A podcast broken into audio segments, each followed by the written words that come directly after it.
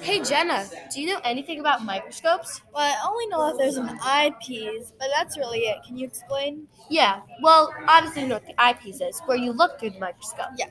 But first, you want to start by carrying your microscope to a table with one arm under the base and one arm o- on the arm.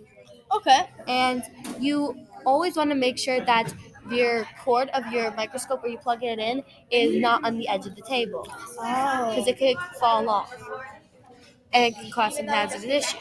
But also, let's talk. Let's go back into detail of the microscope.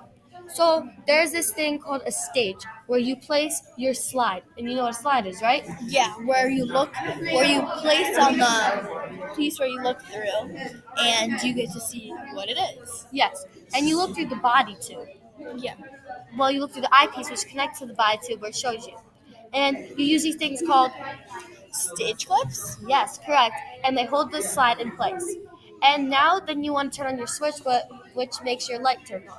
You always want to start on 4x For when you have your slide in.